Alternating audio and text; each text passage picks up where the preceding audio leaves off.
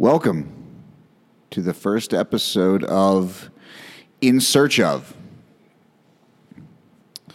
So, this is me uh, coming back to something that I really enjoyed, um, something that I've in some way, shape, or form been doing for as long as I can really remember. And that is collecting and sharing stories. You know, storytelling is probably one of my first loves. I loved to create when I was a child. I loved to read. Uh, I loved fantastical stories. And taking them and changing them and telling them in a way that made people feel different was something I always loved.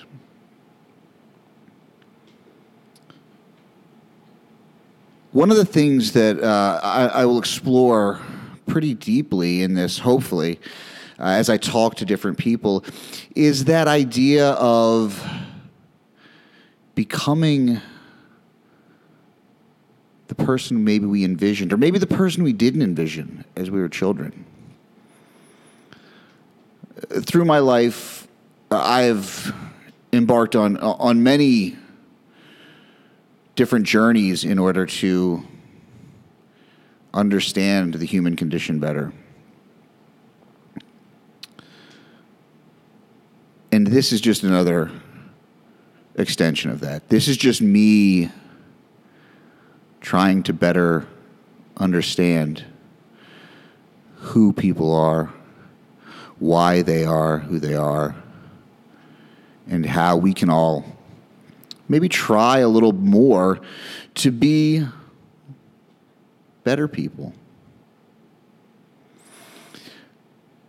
So, in each episode, I will interview a different person. I'll hopefully learn a little bit more about them. But my goal will be to interview people that I see as success. Now, that has nothing to do with money. That has nothing to do with status. That has nothing to do with power.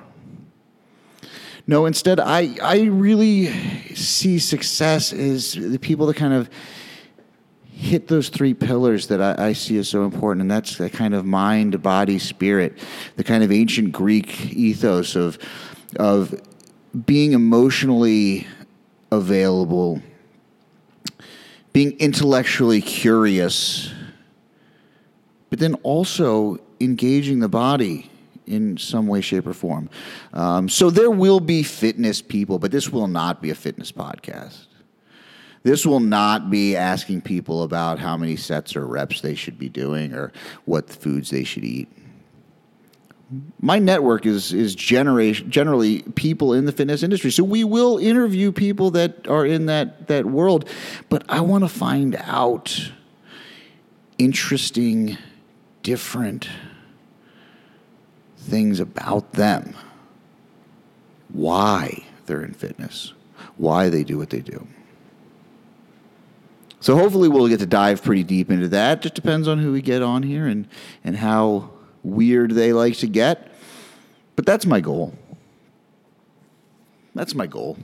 I just want to get a little weird with people because that's where I think the beauty of all this lies. So, without further ado, I'll bring on my first guest, which is me figure it'd be nice for you guys to learn a little bit about me in the process. Um, and I'm just going to really kind of put as much out there as I can as the first guest. Um, I won't interview myself, I won't make it quite that schizophrenic. Uh, but I'm just going to talk and hopefully follow this kind of platform a little bit. And we'll give you guys a good purview into who I am. Hope you enjoy.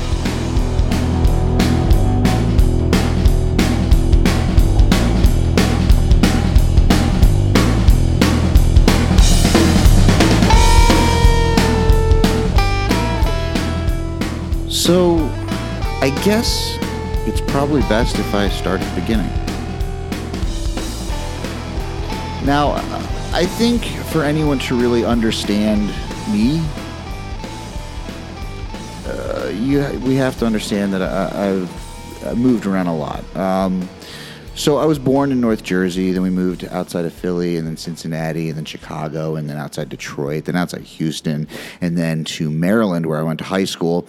Uh, from there, I went to Nashville for college, came back, lived in Baltimore for a while, went to Mexico for a short bit, oh, also a stint back in Houston, uh, lived back, uh, went to Princeton at one point, and I uh, ended up here in Brooklyn, New York. So I've never really considered myself to have a home. Um, you know, I would grew up, you know, in places where went to high school with friends who had the same friends since they were in kindergarten. Uh, those people, you know, their kids play together now. Um, they have a home. I never had that. So I don't really have that familiarity with that kind of idea of of what home is. Um, for me, the creature comfort to me, that feeling of home was always the sound of a hotel air conditioner. Because for me, the place that I was most likely to have been for a consistent amount of time would be in a hotel. I remember uh, one time we lived in a residence inn for months, months.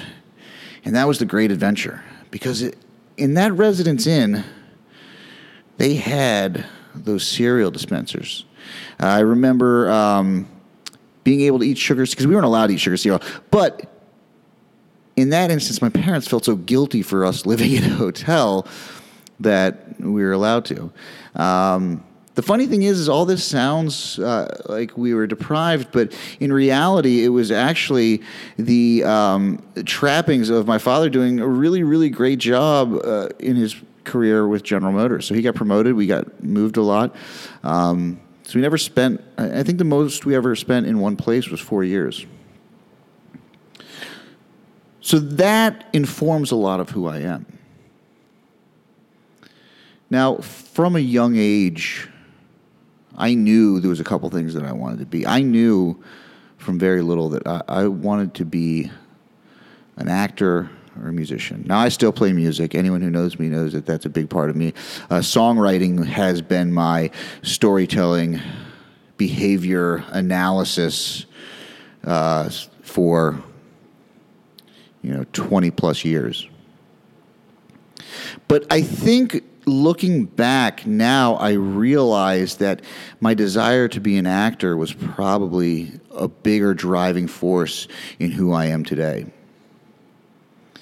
You see, uh, I always wanted to be someone other than me. I didn't want that mundane life that I had to live.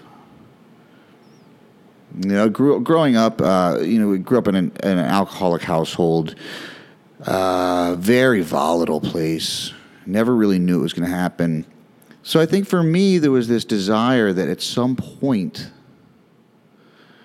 I would go somewhere, I could be famous, I could be accepted, and I could be in control of everything around me. And I had this feeling that if I was this characters in these movies or TV shows, that that would give me control. I never did become a famous actor. In fact, I never really pursued it at all. I was good at it. I was very good.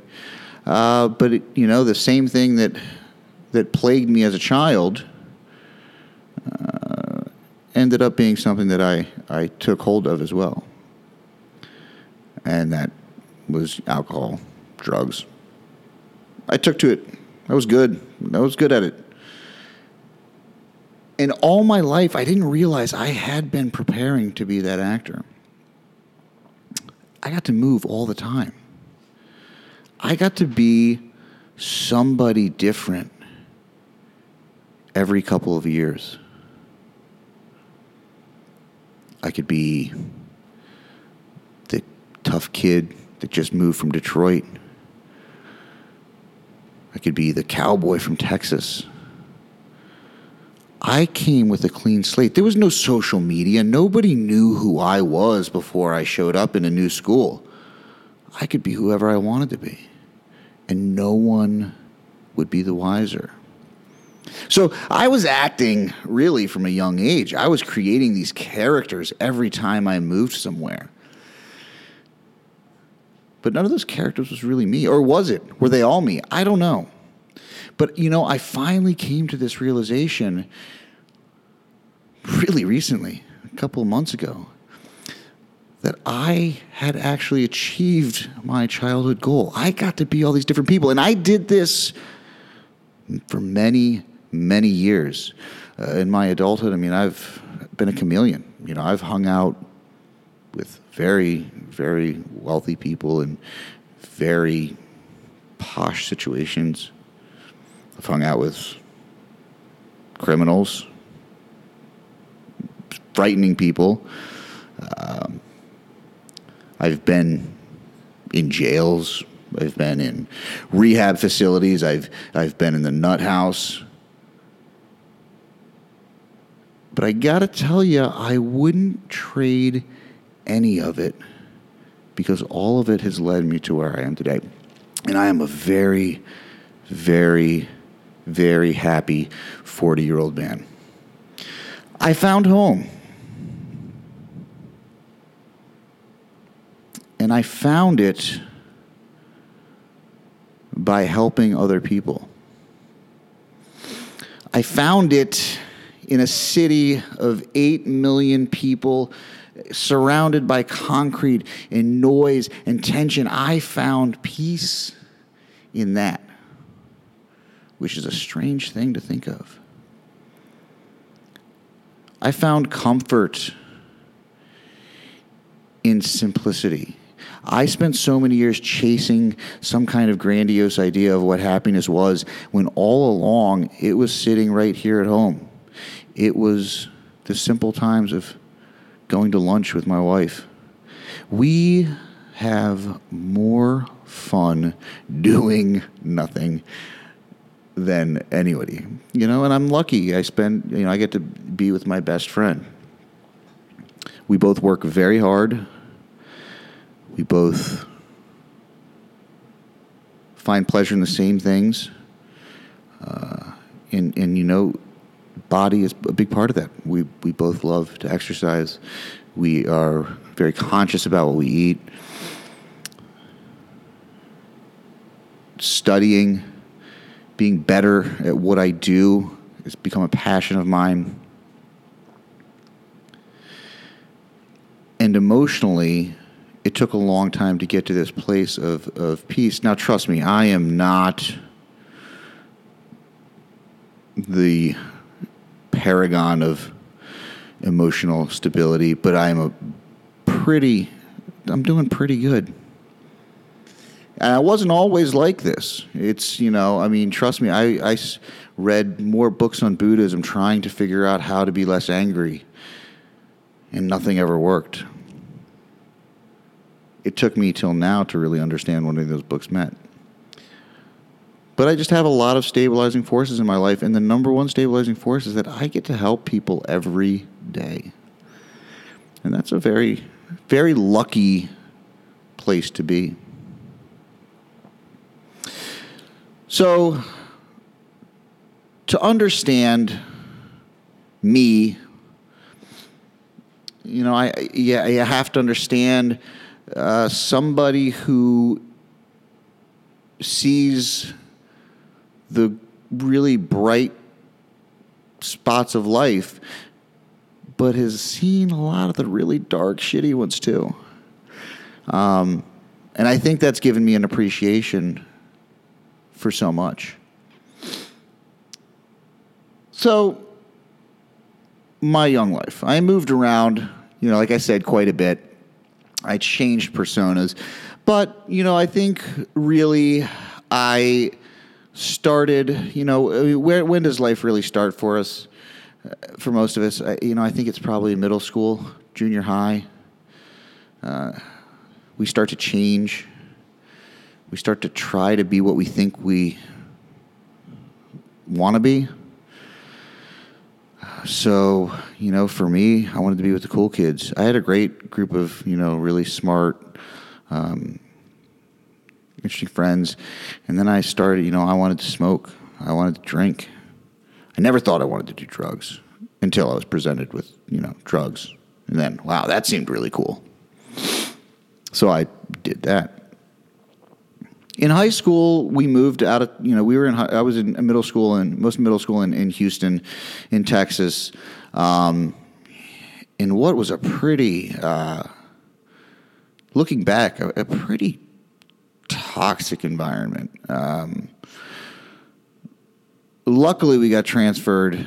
My dad got transferred, and we moved to Maryland. We moved to a pretty small community, um, not without its problems but there was a lot of really it, it's it, it, it, saved me. I would have been in much worse shape had we stayed in houston. Um, so you know we moved to maryland. Um, i got involved more in theater in music also played football. I was a very interesting uh, character. You know in one hand i am uh, in the madrigal group which is where you dress in uh, period costume. So I wore, you know, tights and basically a skirt um, and sang these uh, Renaissance songs. Um, but I also played football. So my friends were everyone. I, I, I really did, you know, and it taught me. I, I mean, trust me, I had as much um, issue with feeling like I needed to be popular. I wanted to be popular. I wanted to be part of the cool crowd. But at the same time, I really had a very strong sense of value and justice. And if I thought someone was cool and I liked them, and someone from the you know quote unquote cool crowd didn't, I would stand up for them. And I think I had enough sway and enough um, strength that that that that meant something and I like to think that a lot of people who wouldn't have hung out together hung out together because I had parties and things at my house, and guys from the band and guys from theater and then guys from the football team and girls, you know, the, the cool girls, were all hanging out in the same place.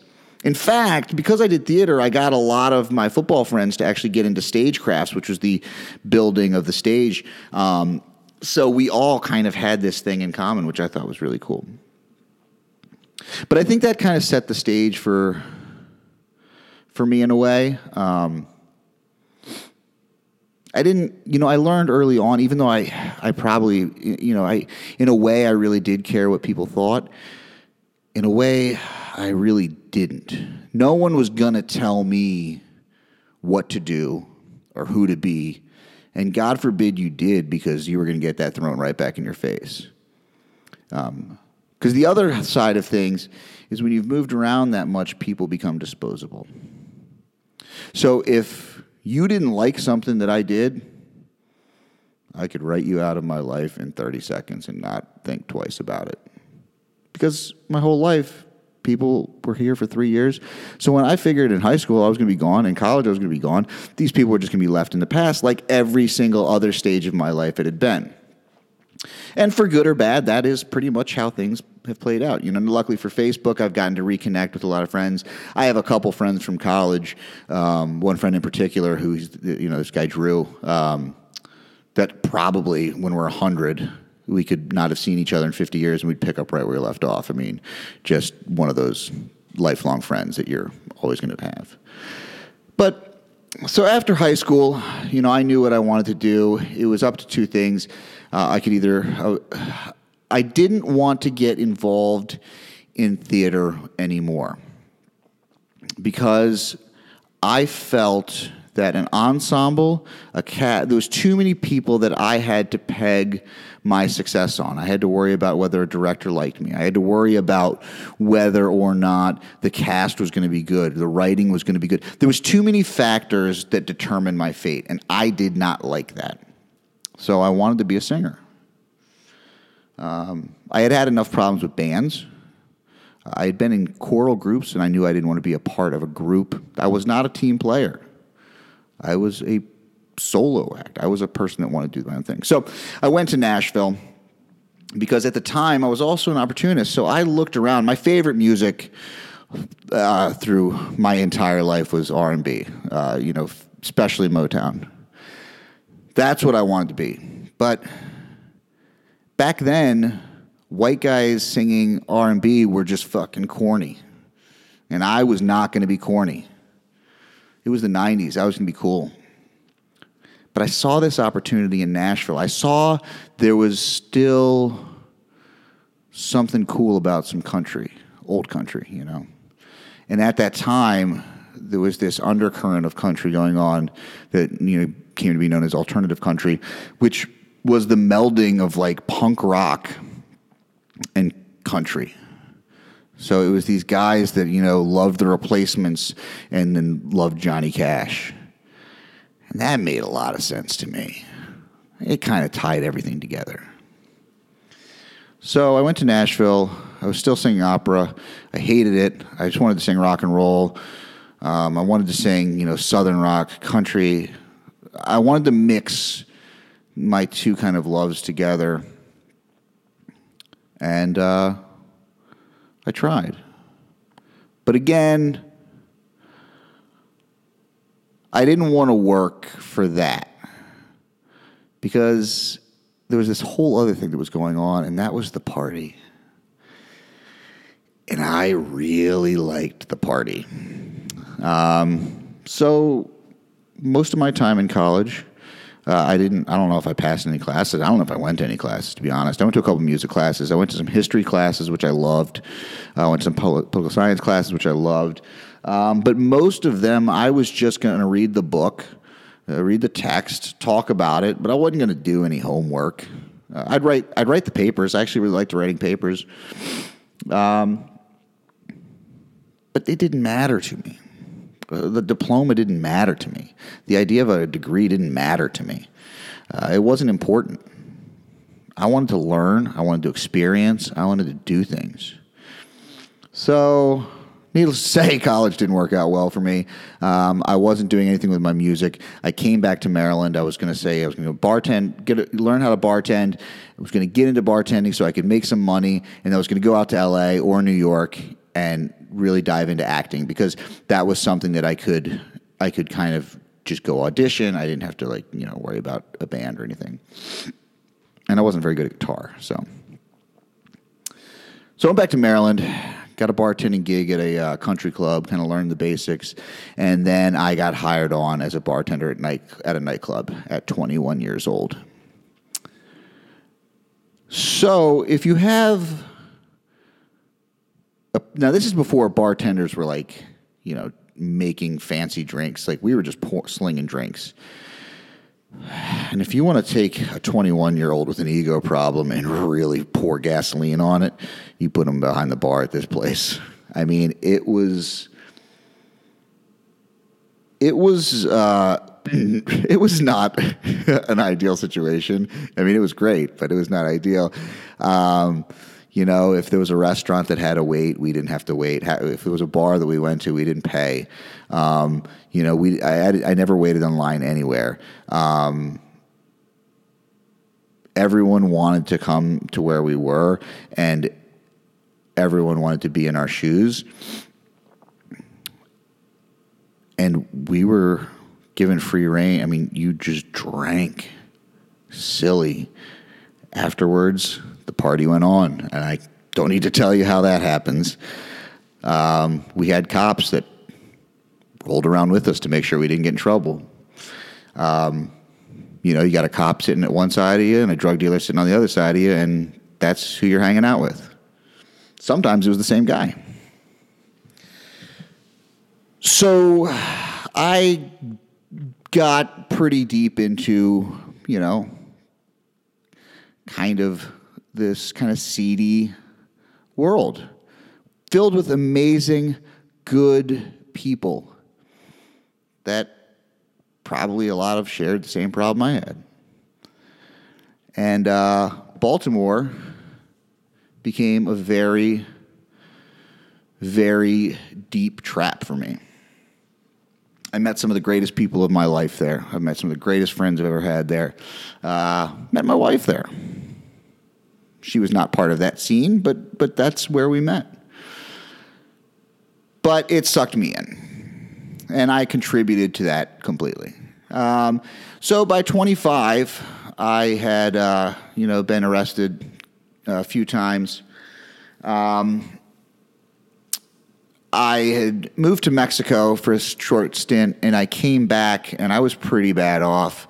Um, and I went to a party, a reunion party, when I got back. Uh, and out in the parking lot, after some guys that I had gotten into a mixed with um, inside the bar, uh, decided that they were gonna, you know, jump me, and uh, I hit the big one. He was about 6'3", 250 pounds. At the time, I was about 5'9", 150 pounds soaking wet. And he went down pretty hard. Well, the cop, I knew the cop. He said, get out of here. I'll take care of it. Um, and he called me a couple hours later and said, Joe, this guy's, this guy's in bad shape. I, I can't take care of this. I said, you know, it's fine. Do your job. Do what you got to do. Well, the next morning, they came to pick me up. It was a bar fight, whatever. Didn't think much of it. I'd been locked up before. So I go down to Central Booking, which is Baltimore's uh, intake facility. Uh, and I went in, I got released on my own recognizance. I had a broken hand. Um, I had a big hole in my hand from uh, his tooth. And um, again, didn't really think much of it. I would go for processing, and then I would go for the initial court date. So this kind of gets dragged on for a little while, but I finally go in and, and I talk to um, the state's attorney. Well, this guy's injuries are pretty extensive.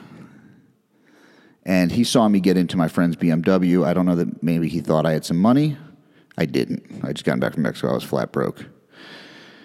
But I think he wanted some of it. So the guy that started the fight pressed charges. I didn't press charges back because my kind of code had always been like, you know, you get in a bar fight, you get in a bar fight. Well, they wanted to go after me pretty hard. So the state's attorney came back, and the first uh, they were looking to put me in prison for 35 years uh, on felony assault, and because it was to the point where he almost died. So he spent quite a bit of time in the hospital. Uh, again, you know, it's a shame that someone got hurt.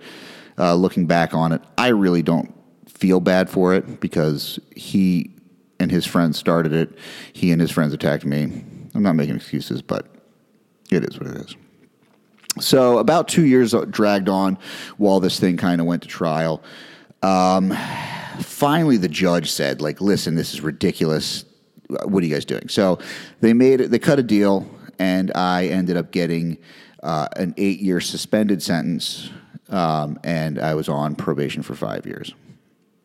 Mind you, this is I had just gotten off probation a little bit before this. I'd been on basically from the time I was 18 until almost 30. I was on some form of uh, um, observation by the state.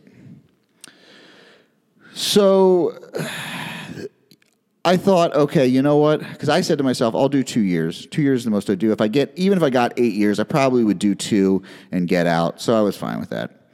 So I actually uh, ended up not having to serve any time. It was great. So I was like, you know what? I'm going to finally do things right.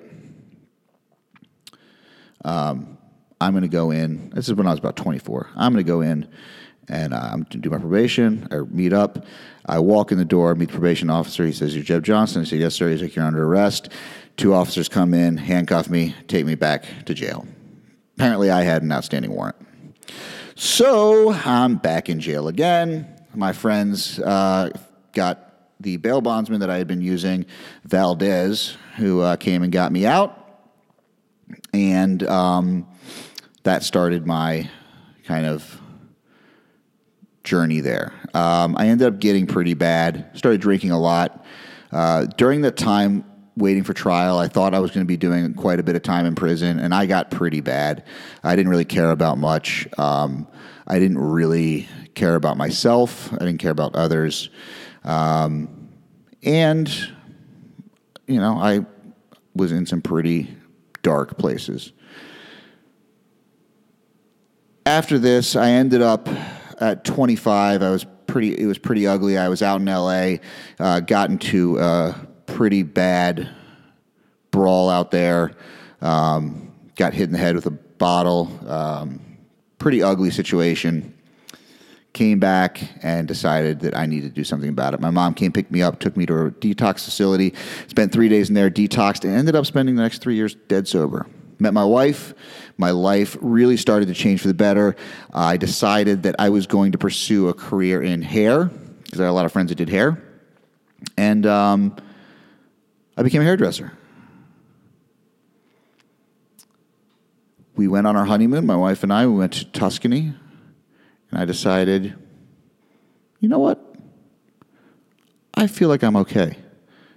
I'm going to drink wine. So I ended up drinking again. It wasn't bad for a while.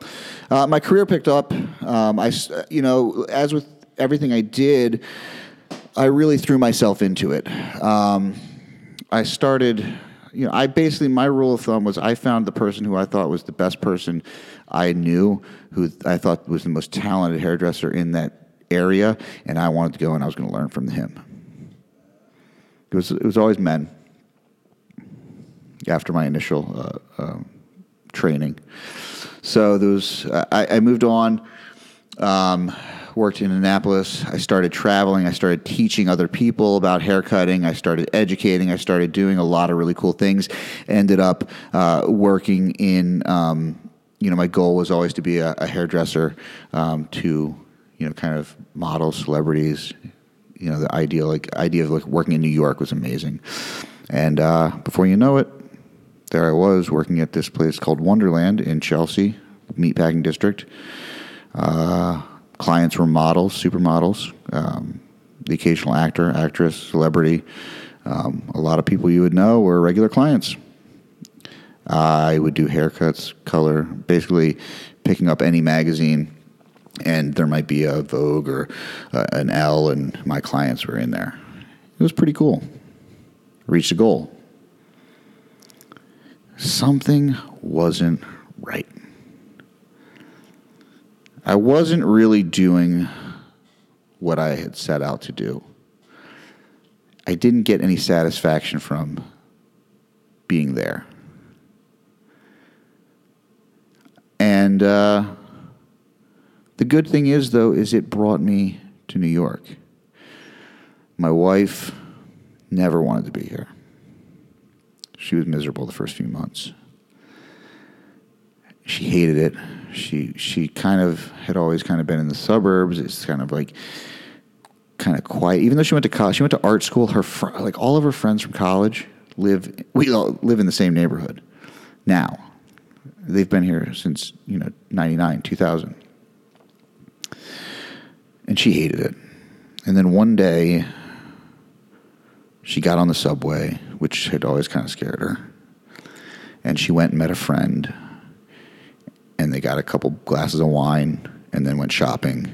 And all of a sudden, she was like, "This is the greatest place I've ever been," and she fell in love with it, and we fell in love with it, and um, it hasn't been easy. I was still, you know, I still was it was uh, battling alcoholism very bad. Um, I, I, went through some tough periods. Um, you know, went through a full outpatient rehab here. I mean, I've been to rehab so many times. Uh, you know, um, at one point, you know, I should probably go back to this. So things had kind of cleaned up. I had, I, I only there was one more jail set stay, which really, really uh, kind of put the nail in the coffin for me of of figuring out what I need to do about uh, my anger issues. But um, again, this time I missed Thanksgiving dinner, and it was kind of one of these things of like, man, what are you doing? Because when I was younger, when I was single, I didn't care. And it was when all of a sudden, when I hurt someone else, it changed. So after that, I decided I needed to do something. Um, and a weird circumstance happened where a uh, documentary crew was going to document my time in rehab. They paid for it. They got me a scholarship. Um, this rehab was about, I think, the first month was forty thousand. The next three months I stayed were probably equivalent. So I got the equivalent of, um, you know, an education there. Four months in rehab, away from everyone, away from family, um, really taught me a lot about myself. Really being separate from the world, being enclosed away from anything that can influence you. Spending time meditating, really meditating. Only being able to spend 15 minutes to talk to your wife and having to fight for the phone. The hardest part for me wasn't me being away, it was me not being there to take care of her. Uh, one of the biggest things I learned about myself is that I am very much, uh, I feel very much responsible for other people. And that's been a very, very big problem for me. So after this rehab, though, obviously, you know, we were in New York, um, and again, you know, I still kept falling back into my old habits. But somewhere along the line, I decided that, that I wanted to learn about fitness. I wanted to work out. I wanted to be bigger. So I started working out. I got really into it. I went to this website. I followed this guy, Jason Ferruggia, got all his ebooks, started working out. I started packing on muscle. I started liking the way I looked. Um, and then I met up with this guy, Sean, who will be a guest in the near future, Sean Hyson. And um, he knew, I mean, he was the editor at um, Men's Fitness, an editor at Muscle and Fitness. This guy knew everything about training, everything. And he just, so we started working out together. And I got a master's class in three nights a week, two hours each session. We would be there working out, and I would just talk, pick his brain, ask him about everything. He would tell me about, you know, the the you know how things, you know, Arthur Saxon and uh, and Joe Weider, and he was just a historian. Uh, um, he just knows so much about so much when it comes to training. I mean, the guy is, he knew everyone too. So it put me in contact with the, the best minds in the industry. And so, uh, you know, the guys that, that I still look up to, like Murph from uh, TPS or Smitty from Diesel Crew, Jay Ferruggia, you know, uh, Joe DeFranco. I mean, Ben Bruno. I, I mean, this guy now, Ben, you know, at the time was a younger guy. Now he's, um, you know, a big celebrity trainer. But when I wasn't really sure, like I was just kind of starting out, he's the one that said, do it. Do it. Get a training certification. If you need help getting a job, let me know. I'll make some phone calls. So these are the people that I had in my corner. And so I started training, I started getting into it, and Sean looks at me and he says, Why aren't you why, why don't you do this for a living? You know, you don't seem like the hair thing is really something you love. And it's true. What I had loved about it was dead. I just I just started to hate it. And so he said, Why don't you do this? And I, said, I don't know. He said, You know more about this than a lot of people out there. I think it'd be really, you know, it would work for you. So I did. Started training people. I got infatuated with nutrition. And it's been a long and circuitous route to get to where I am, um, to get to this place. But it's all been my interest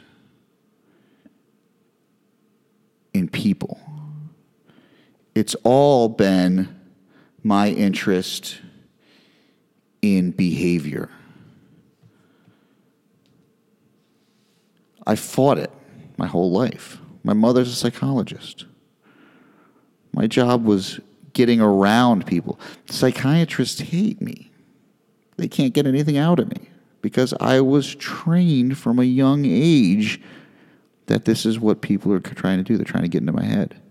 And I didn't want to be involved in that. And yet, it's the thing that fascinates me above everything else. I didn't realize it until a couple years ago. But I love understanding why people tick, why they do what they do. And I love talking to people and seeing what it is that drives them. I love seeing people who can be passionate about something.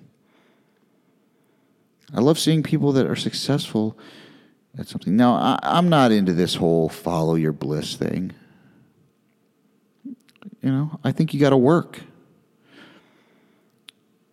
I think the bliss part comes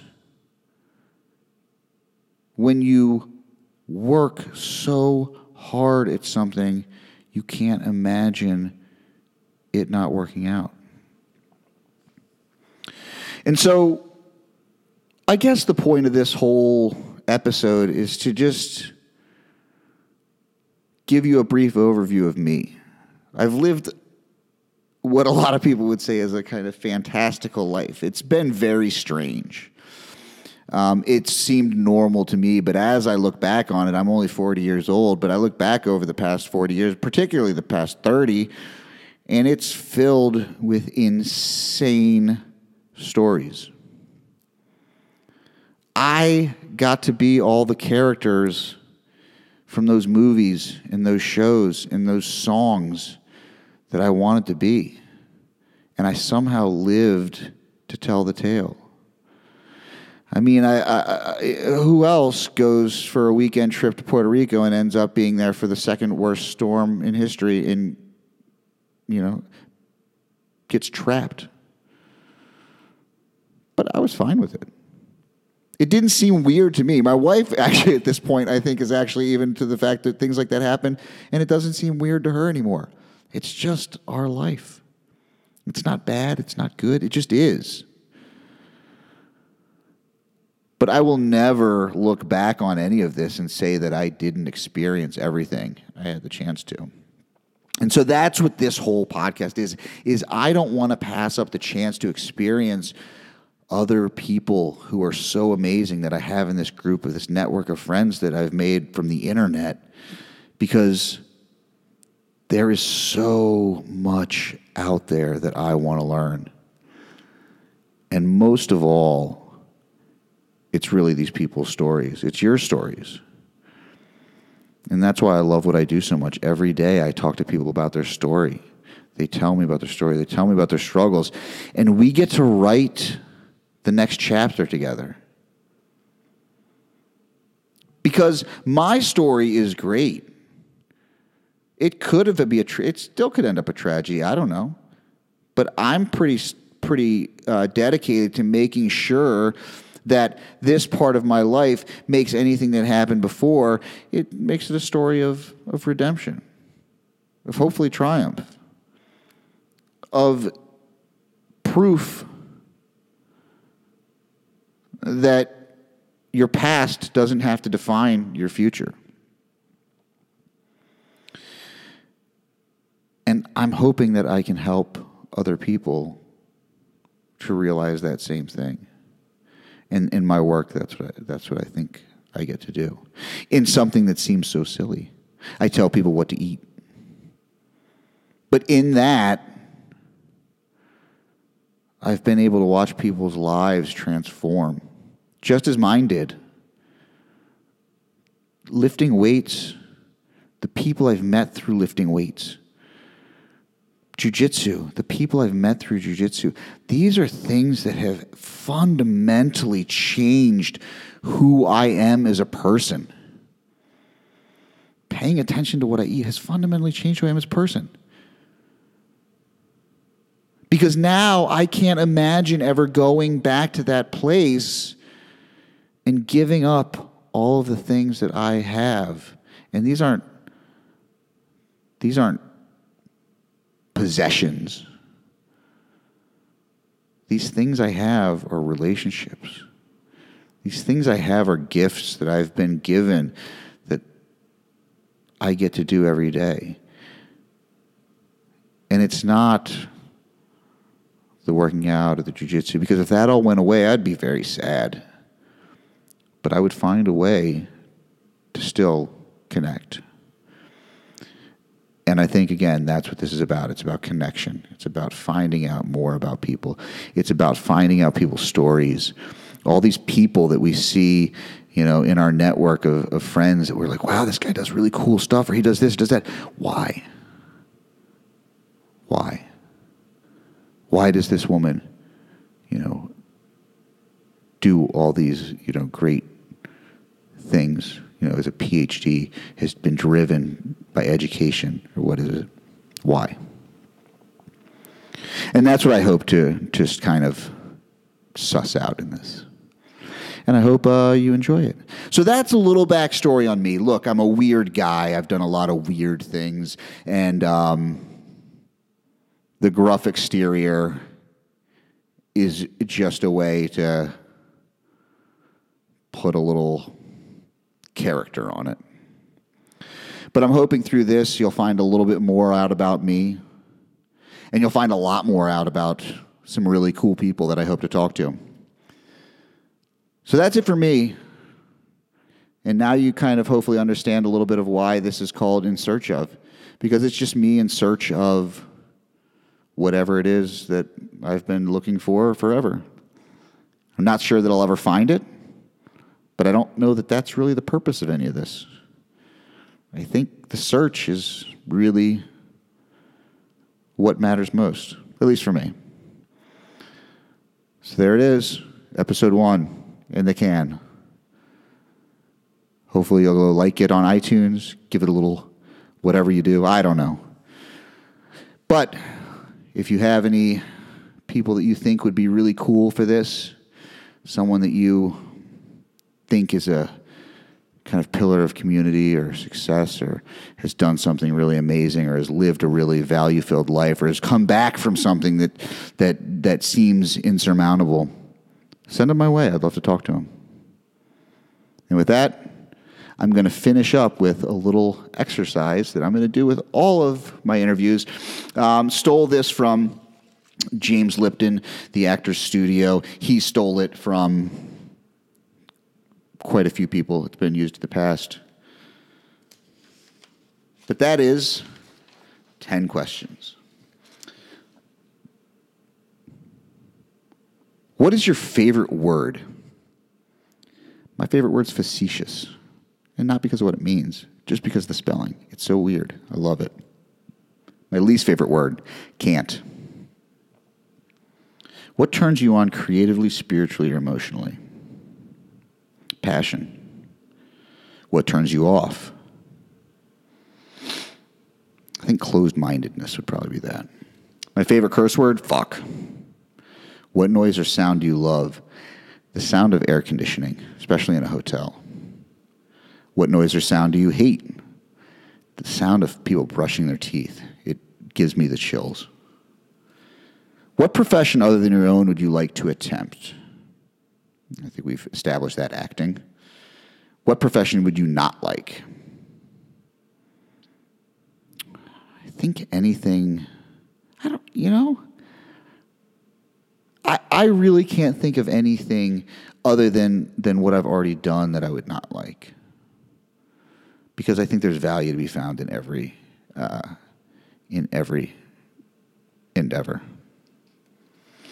If heaven exists, what would you like to hear God say when you arrive at the pearly gates? Uh, probably there's a management position waiting for you downstairs. All right, guys, thank you so much. Again, thank you for listening. Uh, hope to see you soon. Bye.